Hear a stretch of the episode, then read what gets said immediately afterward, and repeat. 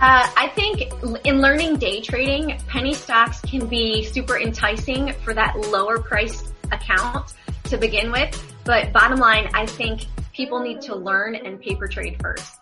See if that's going to work for you. If it's not going to work for you, that doesn't mean quit on trading. It just means find the strategy that's going to work best for you. Because that didn't work, that's okay. There's so many other ways to make money in the market and there's billions of dollars there. So it's okay. Just paper trade first and see if it works. You're listening to the Steady Trade podcast, a podcast that inspires traders to make meaningful strides and pursue their passions. Your hosts are Tim Bowen, the lead trainer at Stocks Trade Pro, Kim Ann Curtin, the Wall Street coach, and Steven Johnson, the up and coming trader who's always willing to learn. Together, we'll sit down with experts to talk about their process, the lessons they've learned, and discuss how all traders can level up their trading careers. Welcome back to the Steady Trade Podcast, everyone.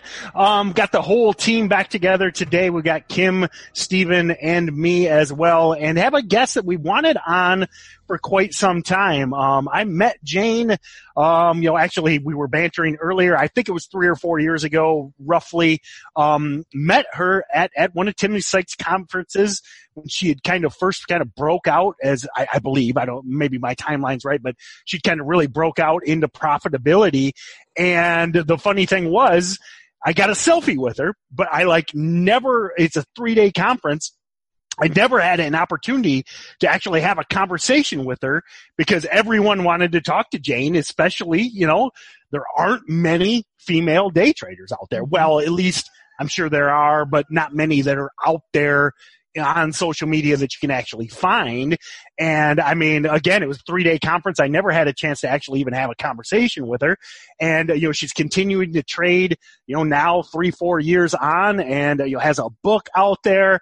And, you know, as, as we brought Kim on the podcast, one of, one of the biggest reasons, you know, I wanted to bring Kim on is, is, you know, she talks about, you know, a lot of the, not only just the emotional side of things, but just also kind of like this different viewpoint versus the stereotypical, you know, bearded, you know, meathead alpha male that, you know, might resemble someone that hosts this podcast. You know, and, and I think it would be a, a, an exciting thing to just kind of get a, a different point, uh, different point of view. So we'd like to welcome Jane Gallina, also known as Airplane Jane out there and, and welcome Jane. Welcome to the podcast.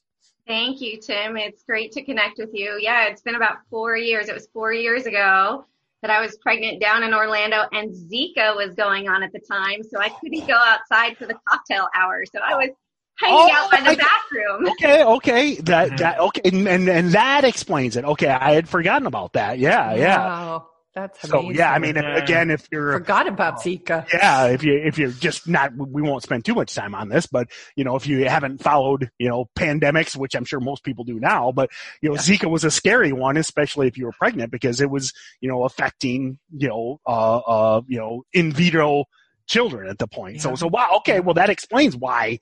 I, I, I thought maybe you were ducking me. I didn't know. Nothing personal, I promise. How did you come up with Airplane Jane? How'd you get that name, Jane? Well, Kim, I have been in aviation since 1996. I started working at my godfather's airline, Maryland Air, back in Easton, Maryland. And I was working there, and when I was working behind the desk, I got bored and I picked up a little private pilot study manual and started studying and got my license three months later in September of 1996. So I'm uh-huh. actually a pilot. I'm not current, but I have had my private pilot's license since 1996.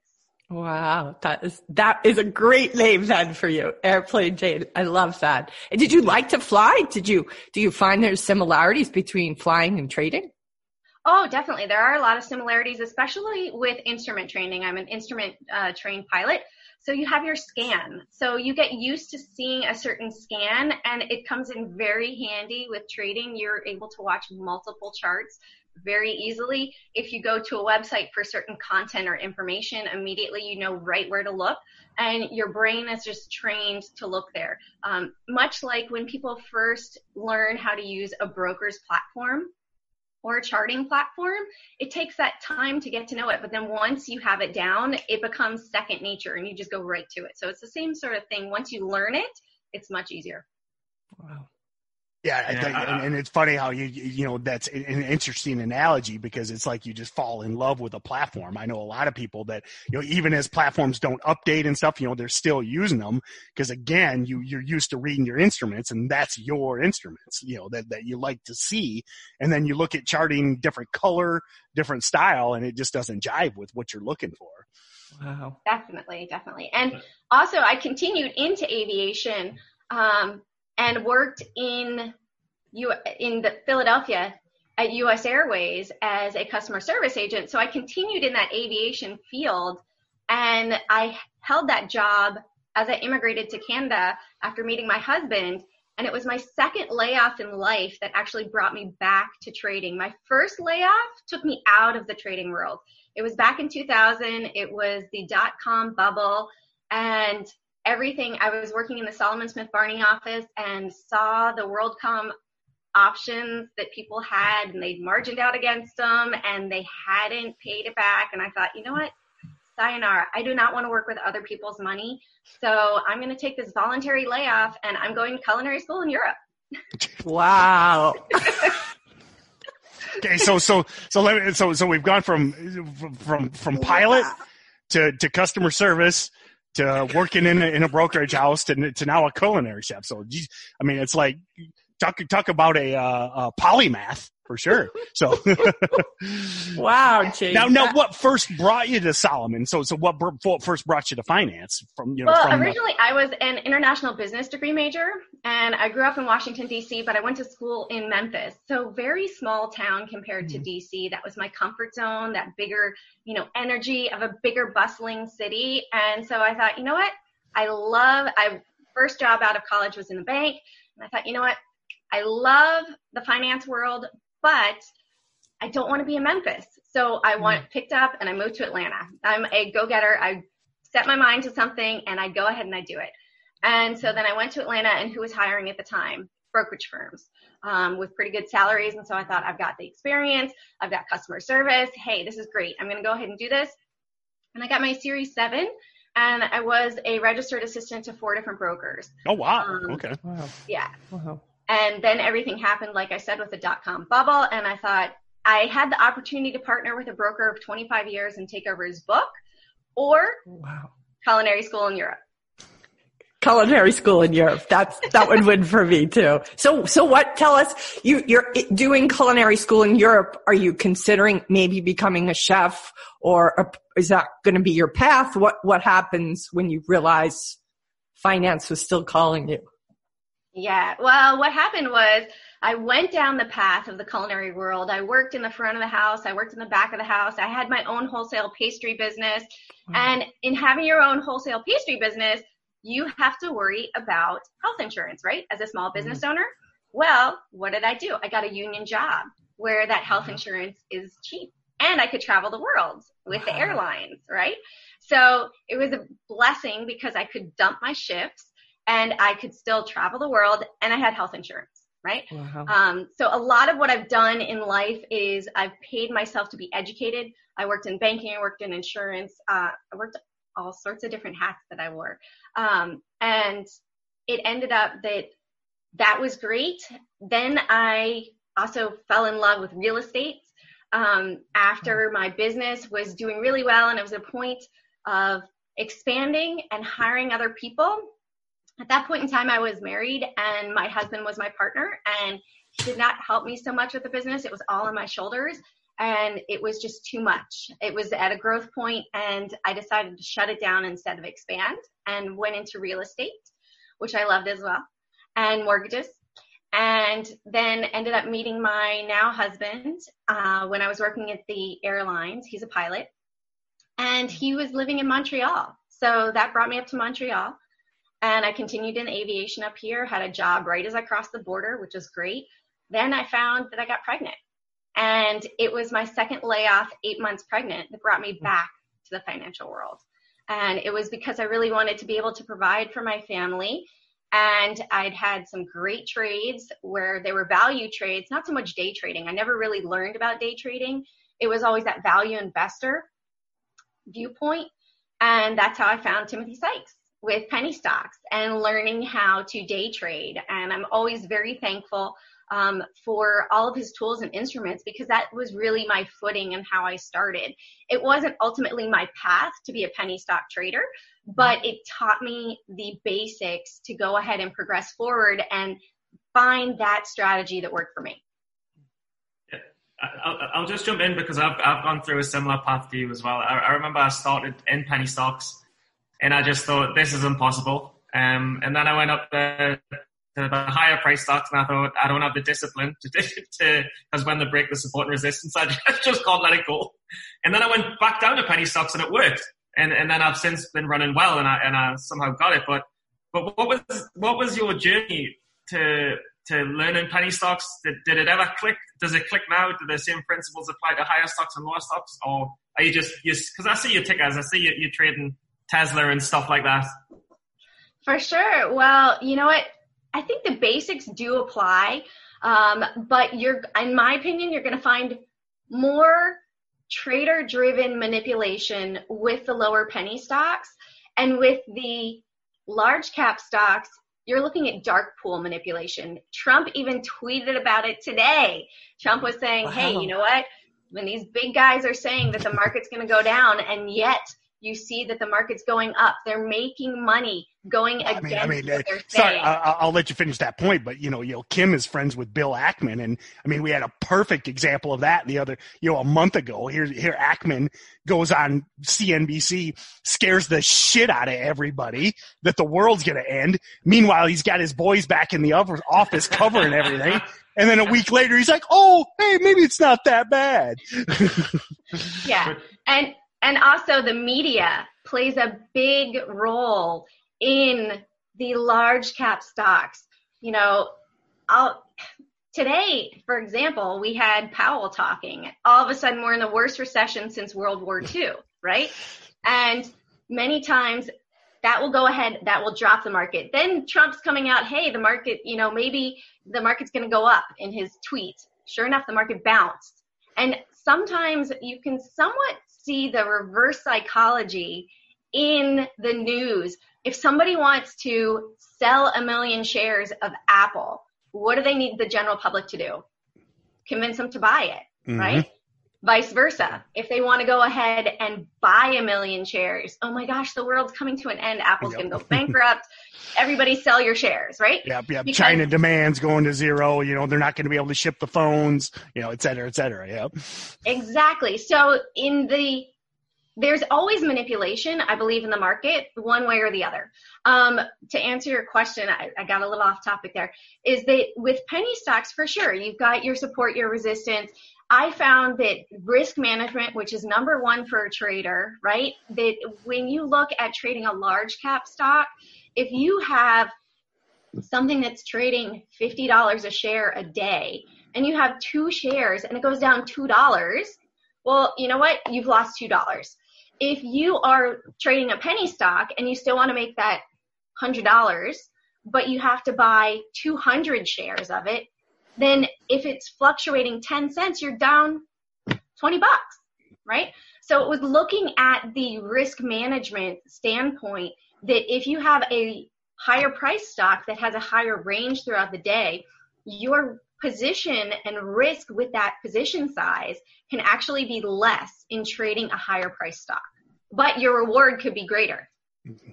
Yeah, yeah. I, I, um, call it the I call it the rule of ten. You know, I, I talk about that all the time because you know, again, I'm I'm mostly a penny stock guy, but I'm not afraid of you know an NVAX or an mRNA. You know, 40 50 60 dollar stocks, and you know when when you've got an NVAX, yesterday it had 18 20 dollars worth of range. I mean, even if you're a if you're a small trader, you had a hundred shares of NVAX, and you know, let's say you take ten dollars of that twenty dollar move I mean, that's pretty good if you got a couple thousand dollar account. So, so yeah, that's something I talk. I, I, I it's one thing that kind of bugs me at times when people are like, well, you can't, you can't trade low price stocks with a small account. You can if you trade the right ones, you know, don't, don't trade Mm-hmm. sideways stocks, you know, so. Wow. wow. and also get to know the personality of the stocks. Like some people will only. I work in trading room as well, where there's one guy and he loves Tesla. Why? Because it has that amazing range throughout the Mhm. day. And so he's like, I'm going to trade the Tesla, the shop, you know, not so much Amazon. He doesn't like Amazon, but Tesla and shop are his favorites. And that's what he trades because he's gotten to know the personality. He knows on the charts the resistance, the support areas, and it's easy because he's learned the personality of that stock. Mm. And that's something you can't do with penny stocks because, well, well, you, you, you can look for the But, uh, patterns with penny stocks, Mhm. but, but when it comes to a specific ticker, I totally agree with you. I mean, you can trade Tesla every day if you wanted, where penny stocks, they spike one day, they die the next day, and they, and they, they never come back for five years. So now you can look at the patterns, but I 100% agree. That's what's great about the Teslas and the Shopify's is Yeah. that if that's just your go-to and you know how it moves and when it moves, you, I mean, you can trade Tesla every day. It has a hundred dollar, sometimes has more than a hundred dollars a range. And what is this style, Tim and Jane and Stephen called? This this style that Jane you're doing. What as a what is it? What would you describe it as to me, who's still learning the terms? Um, well, I wouldn't necessarily call it a particular style. I mean, I think that with every trader, they are going to have to go through a journey Yep. to determine what risk management works for them, what position sizing works for them, what capital can work for them. There's so many different ways to trade the market. It also depends on how much time you have in front of the computer. Are you going to swing it overnight or does that make you feel uncomfortable where you can't sleep at night? You know, are you just going to trade the first hour and a half of the day with the most volume and you're great at that? You know, it's going with your strengths as far as what are you good at? Paper trading. I'm a huge advocate of paper trading right off the bat because if people can't prove it on paper first, they're going to just lose money, right? So yes, there's the psychological aspect of going from paper money to real money, but it can really help you determine your strategy that's going to work for you. And you can say, ah, okay, great. Well, you know what? I love trading options on large cap stocks and taking 100% ROI and being done for the day. You can do that. Or it could be that you want to trade penny stocks on the way up, low floats, short squeezes, you know, where tracking the short volume, you have to figure it out for yourself, I think. Okay. Can I, can I, I, I just want to ask something because I know it's a question that all of the audience are going to want to ask. Uh, so with penny stocks, it's for me, it's it's super simple. It's it's like baking bread by this point. Not that I'm good at baking bread, but you, you have a stock three big green days up, then it gaps down, the volume's faded. Like it's a bad company fundamentally anyway. Everyone knows it's going down. It, it's it's as good as done. Um, for your strategy, I can I can build I can build a case. Tim always builds cases. I mean, I can build maybe two levels to it. I'd love you to elaborate on three or four levels. I can guess it's obviously support and resist that support and resistance at high volume levels. Um, I can guess if you're going long, you're looking for stocks that can run multiple days. If you're for shorts, you're looking for a key, uh, key support level to break down. But can you add extra levels so we can learn the, the big the big stocks and how to trade them? Yeah, for sure. Well, one of the key edges that I use is when I went back to my book, right? I wrote my book. It's all about female day traders. And in the book, I interviewed Stephanie Kammerman, who is known as the stock whisperer. And, and now I work with her in one of the training rooms there um, called the training pit. And we trade around the dark pool. So we definitely have an edge. Like we were talking about that manipulation earlier we see those prints come in. We saw the massive 9 million prints on Wells Fargo. When it went below Wow. a resistance or a support level, hey, you know you have 9 million shares above you. You've got billions of dollars that are moving it. They're not necessarily looking for a 20, 50 cent move. They're looking for the big move that happened back in February all the way down to March. We saw that happen. Right now, amazing day, loving today. Yesterday in the room, 10 o'clock in the morning, I said, hey guys, put on your seatbelts. The market's going down. Why?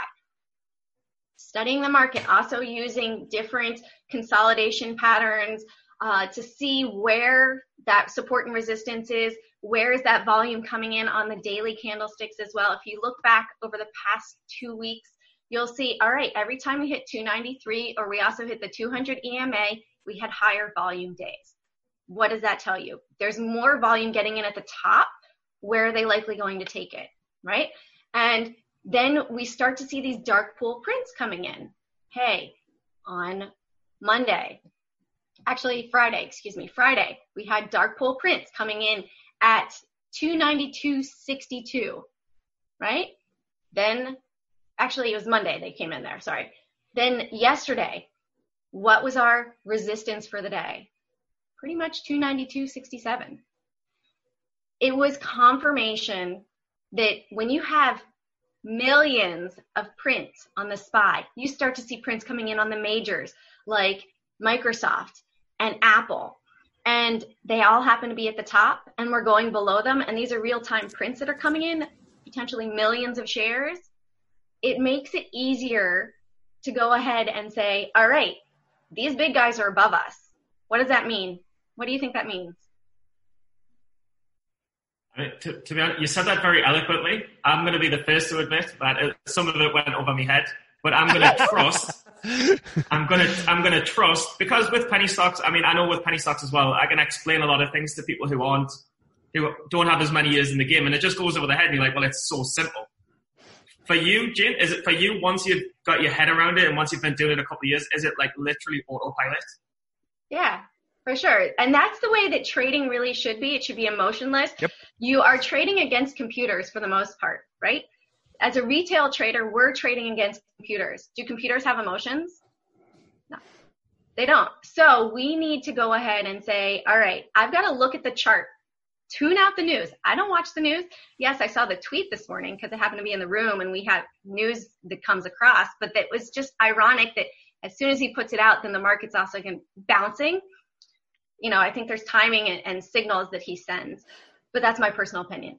Um, and when you start to see these prints and you have confidence, you know, you're talking about millions of dollars, billions of dollars, and it goes below that, they were likely selling. Right. Mm-hmm. And when they're likely selling, you can probably see a large five, ten, twenty dollar move sometimes. We're at a point where Powell came out again and said, Hey, this is the biggest recession since World War II. That was coincidentally timed after we saw massive prints coming out yesterday. Now, right? I know the, the, the first question the listeners are going to ask. So so you know. Explain what, what you're looking at. What tools are you when when you mention these, you know, dark pool prints, these big prints? What what what are you using? How are you seeing these? Because I'm sure that's going to be number one question from from that. Yeah, for sure. Well, there are lots of block print scanners, right? So you can go ahead and set up these block print scanners to scan over a million shares. And it's going to go ahead and it's going to spit out, hey, there was a million shares of just an example. Now, now feel free to mention Okay. tools. You know, I know, I know we we work for stocks to trade, but feel free to throw Yeah. out tools if you if you, if you Yeah, well, I mean, we use Charles Schwab okay. for finding out those block trades. But that's not the only one. I mean, Fidelity also has it. Um, NASDAQ Book Viewer has it. There's a lot of different ways to go ahead and see it. And not one necessarily is better than the other because being someone that's outside of the US now, not everybody has access to it. And I'm sure that your audience is global. So you can, Yep. as, as there is a block indicator, like Trade Ideas also has a block indicator. Stocks to Trade has a block indicator. Um, Scanz has a block trade indicator. So when you just when you set up those scans accordingly, you can start to see these and you can start to study them. And you can say, all right, well, hey, here's a million shares. Okay, let me give it a day or two because maybe they're not done. Um, for example, the Wells Fargo trade had three to four days of prints. The longer the time frame for them to get into it, the bigger their position, the more likely the bigger the move that will happen, right? So if you'd had, you know, a trade that came in on Novavax this morning and it happened to be at open and it was below it the rest of the day, likely somebody's selling. You know, it's that easy. Or vice versa. Maybe you have someone and I don't know. Let me see. There's like maybe we're looking at Beyond Meat, right? Maybe oh, everything's down. Um, yeah. JD. Okay, JD not is up. That was on my there, list today. so JD is up, right? So maybe there was a block trade right at open at $48. And guess what? They took it up, they took it down. Why? Why would they possibly take it down? Because they might want to enter even more, right? Yeah, So they're going to see how low they can get into it before they take it up. Or vice versa. If they're trying to sell it, they might bounce it higher, like this morning, the dead cat bounce. It's always going to have that drop down, retracement, selling, and then further execution to the downside. Now I, I know you're a little short on time, um, but I got. I'll, I'll let we'll we'll do one question from each of us, and and this is my question that that as as we move through this. So, do you think? And, and you mentioned your journey, kind of all around the world and all these different styles. Is I mean, do you think? I mean, ninety percent of our listeners are penny stockers. Okay, they're they're here because they want to get they want to trade. They they want to start out with low price stocks do you think that's the best way to get started? I mean, I mean, it's kind of, I mean, I know you started way before, but you kind of then segued back in to the penny stock world, and then from there, do you think that's, do you think it's best to get started in penny stocks? Uh, I think in learning day trading, penny stocks can be super enticing for that lower priced account to begin with. But bottom line, I think people need to learn and paper trade first. See if that's going to work for you. If it's not going to work for you, that doesn't mean quit on trading. It just means find the strategy that's going to work best for you. Because that didn't work, that's okay. There's so many other ways to make money in the market and there's billions of dollars there. So it's okay. Just paper trade first and see if it works for you. See, and that you know, and, and Stephen and I debate this all the whole, the whole paper trading thing all the time, and and again, you know, I, I I don't I don't disagree with him. one of you know one of the biggest things I you know I I, I struggle with when when people are new is like, you know. I, I just don't want you blowing up on some strategy that doesn't work for you and then you're gone and then you give up you know and and you know maybe you maybe you are a penny stock guy maybe you aren't a penny stock guy maybe you are a large cap girl and you're you know and the, or options you know there's or cryptos or or forex or whatever it is the reason I beg people to paper trade is, you know, just you're at least you're getting the reps in. You know, you're putting the Yeah. time in, and maybe you start in penny stocks and you blow up four paper trading accounts. You know, if you're blowing up real accounts, at some point you're broke or you Yeah. give up. You know, and Yeah. and and then you're gone and you and you never come back. So so Yeah. that's that's kind of Sure. now I agree with Stephen that it's, you know, when it comes to like, you know, you need to ultimately at some point, the rubber needs to meet the road. But if you're a total newbie and you don't even know what your style is, I mean, please paper trade, you know. Yeah. Yeah, for sure. And and I speak from experience too. I had a six month old baby. I had a Mm. six thousand dollar account, and in six weeks, bye bye, all gone. and that's when I turned to paper trading.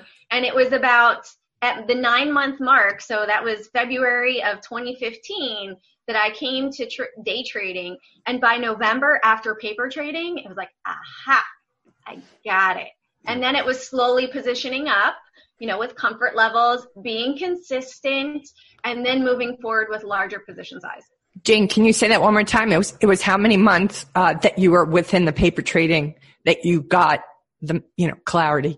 Right. It was about nine months.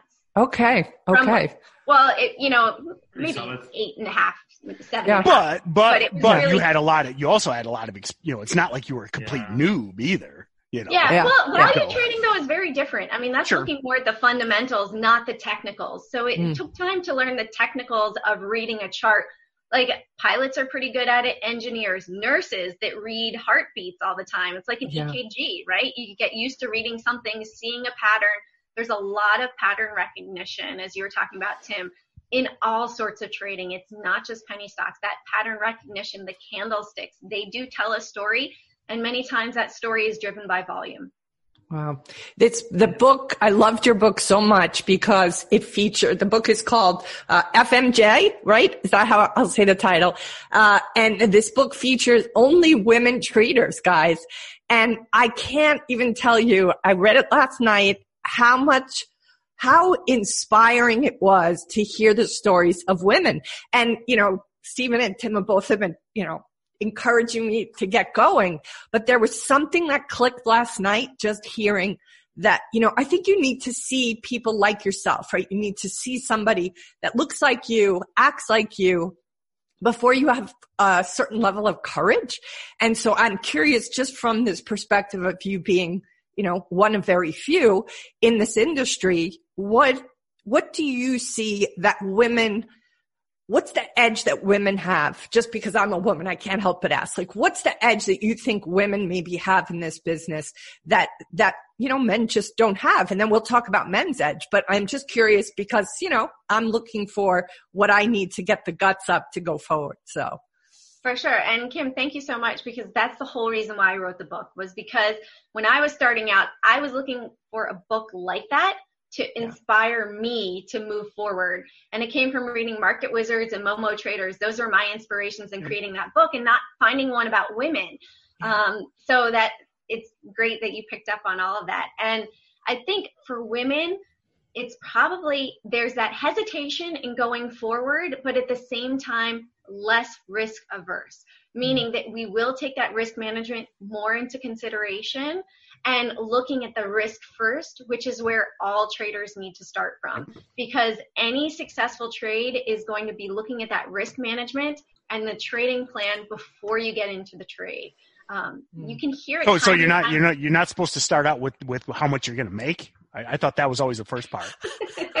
yeah, you know, I always like you just start with it. Well, I could make a thousand bucks on this, and and I'll worry about how much I'll risk later. You know, yeah. After, when I'm when I'm upside down, when I'm when I'm sideways or upside down on this trade, then I'll start thinking about risk. You guys yeah. knocking at the door for the rent money. exactly. You don't ever want to be in that situation. So it's I mean, if you guys were going on a road trip, right?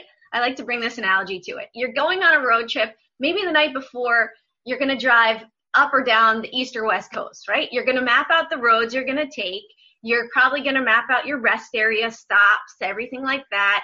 And if you were to do that with your trade, you have your entry, right? But hey, maybe you took the wrong exit. You start going the wrong direction.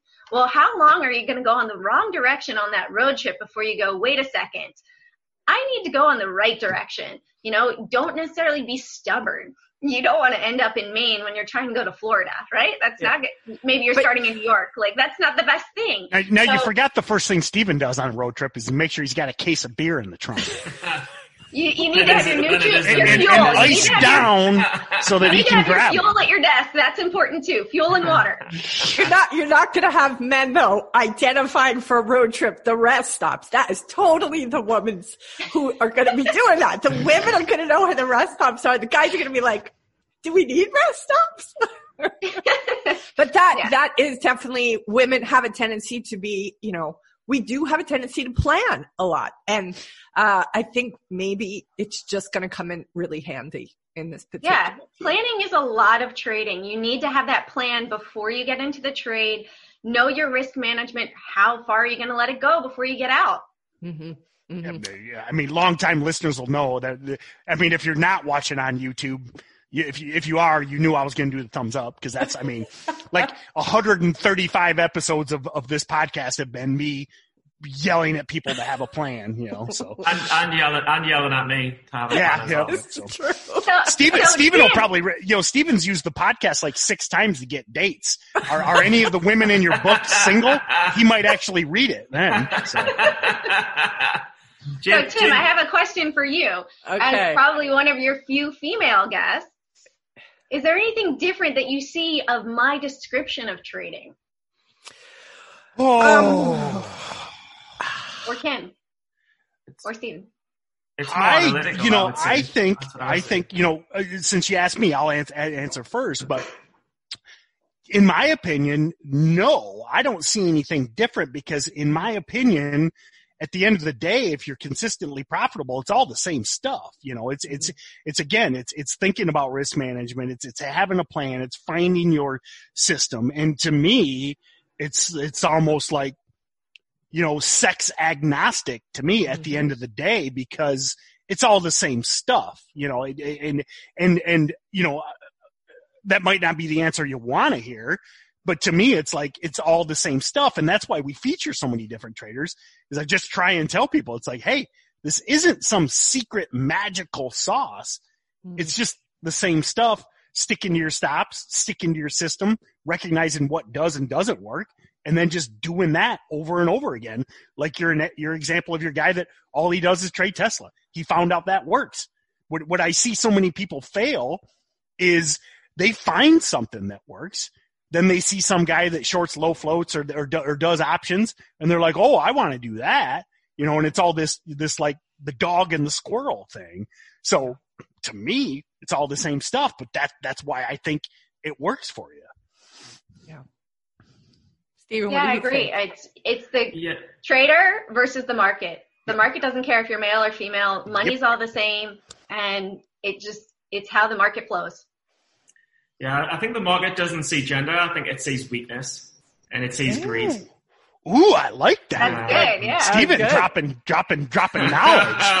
I'm, I'm gonna I'm Drop- gonna dropping steal bombs. Dropping bombs.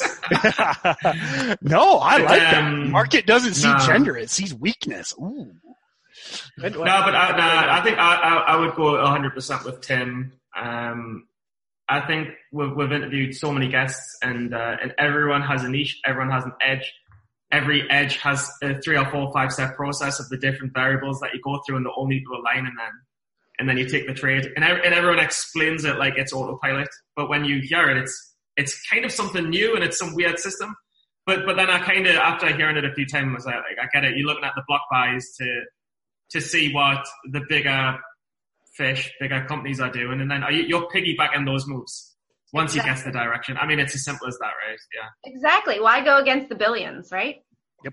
Why go against the billions? There's the second quote of the, of the podcast. but I, I, I, the only other thing I wanted to say is the only question I had for you is um, it's very easy for us all who've made money in the market now. It's very easy for us to say, oh, this is easy, that's easy, the other thing's easy, but it's it's quite a hard fact to check that 95% of traders lose, uh, and the vast majority lose.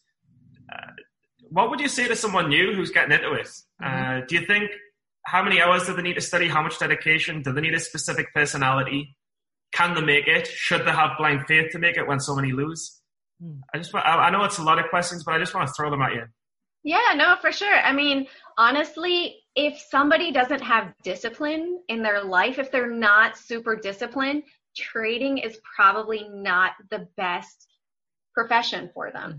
Um, you know, you have to be realistic. In trading, you will face your biggest demons, your biggest fears, and you will find that it comes out with your trades.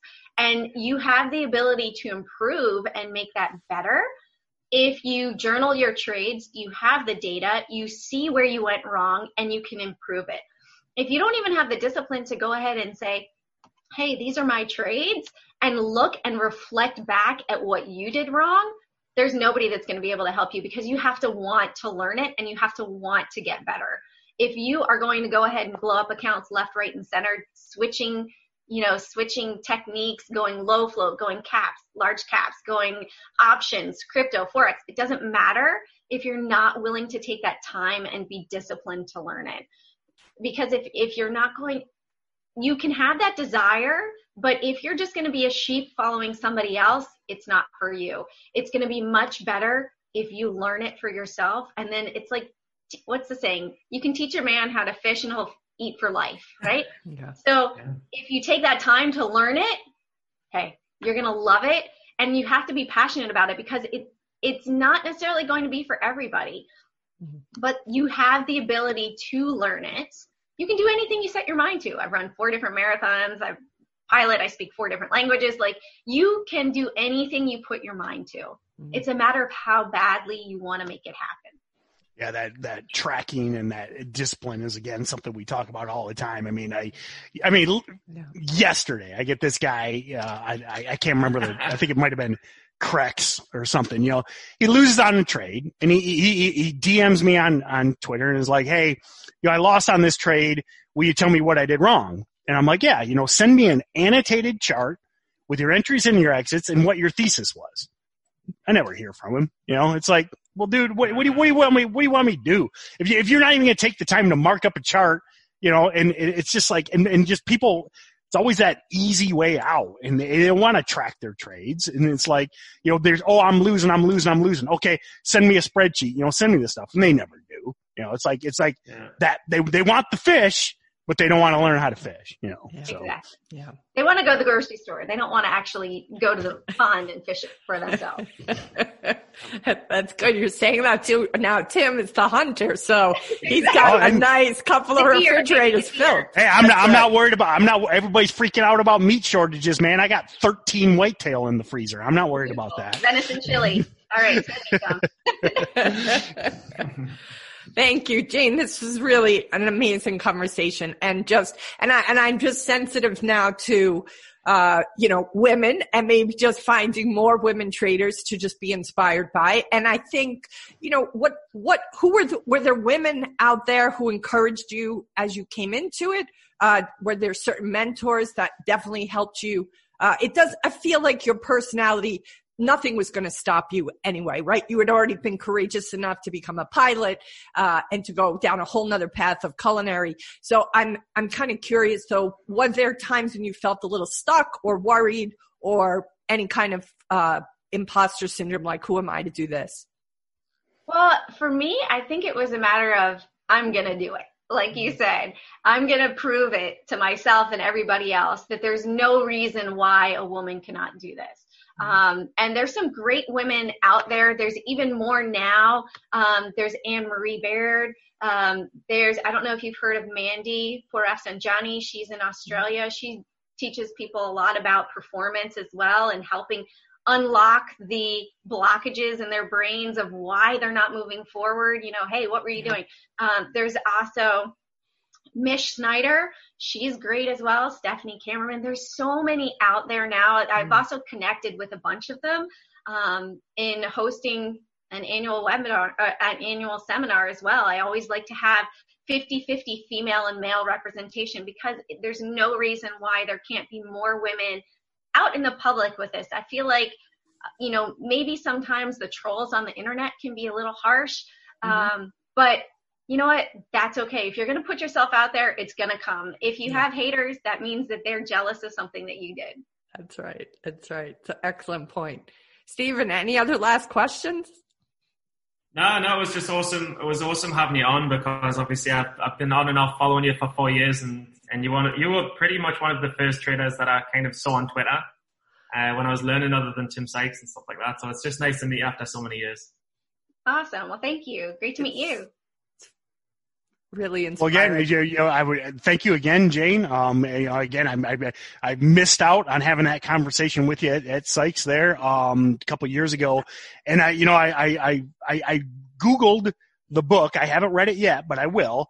Um, I liked the FMJ, uh, analogy, which, which I won't say for, to, to censor, but oddly enough, uh, you know, I, as a big believer in simulation theory, Full Metal Jacket is one of my top two favorite movies. Weird, true. weird. Stan, big, big Stanley Kubrick fan. But anyway, so anyway, thank you, Jane. Um, definitely we'll, we'll link, you know, so, so remember everyone, if you're listening on iTunes, if you're on YouTube, head over to steadytrade.com. We'll link to Jane's book. We'll link to her social media so you can check it out. And, you know, I think, you know, the biggest takeaway, two biggest takeaways that from Jane and, and I wholeheartedly, wholeheartedly believe is anyone can do this. Uh, age, sex, race, you know, whatever it is, I think anyone can do this if you're passionate about it and you're diligent and you really, really want it. And if this is your first episode of the podcast, you, you know, you might not have heard me say this, but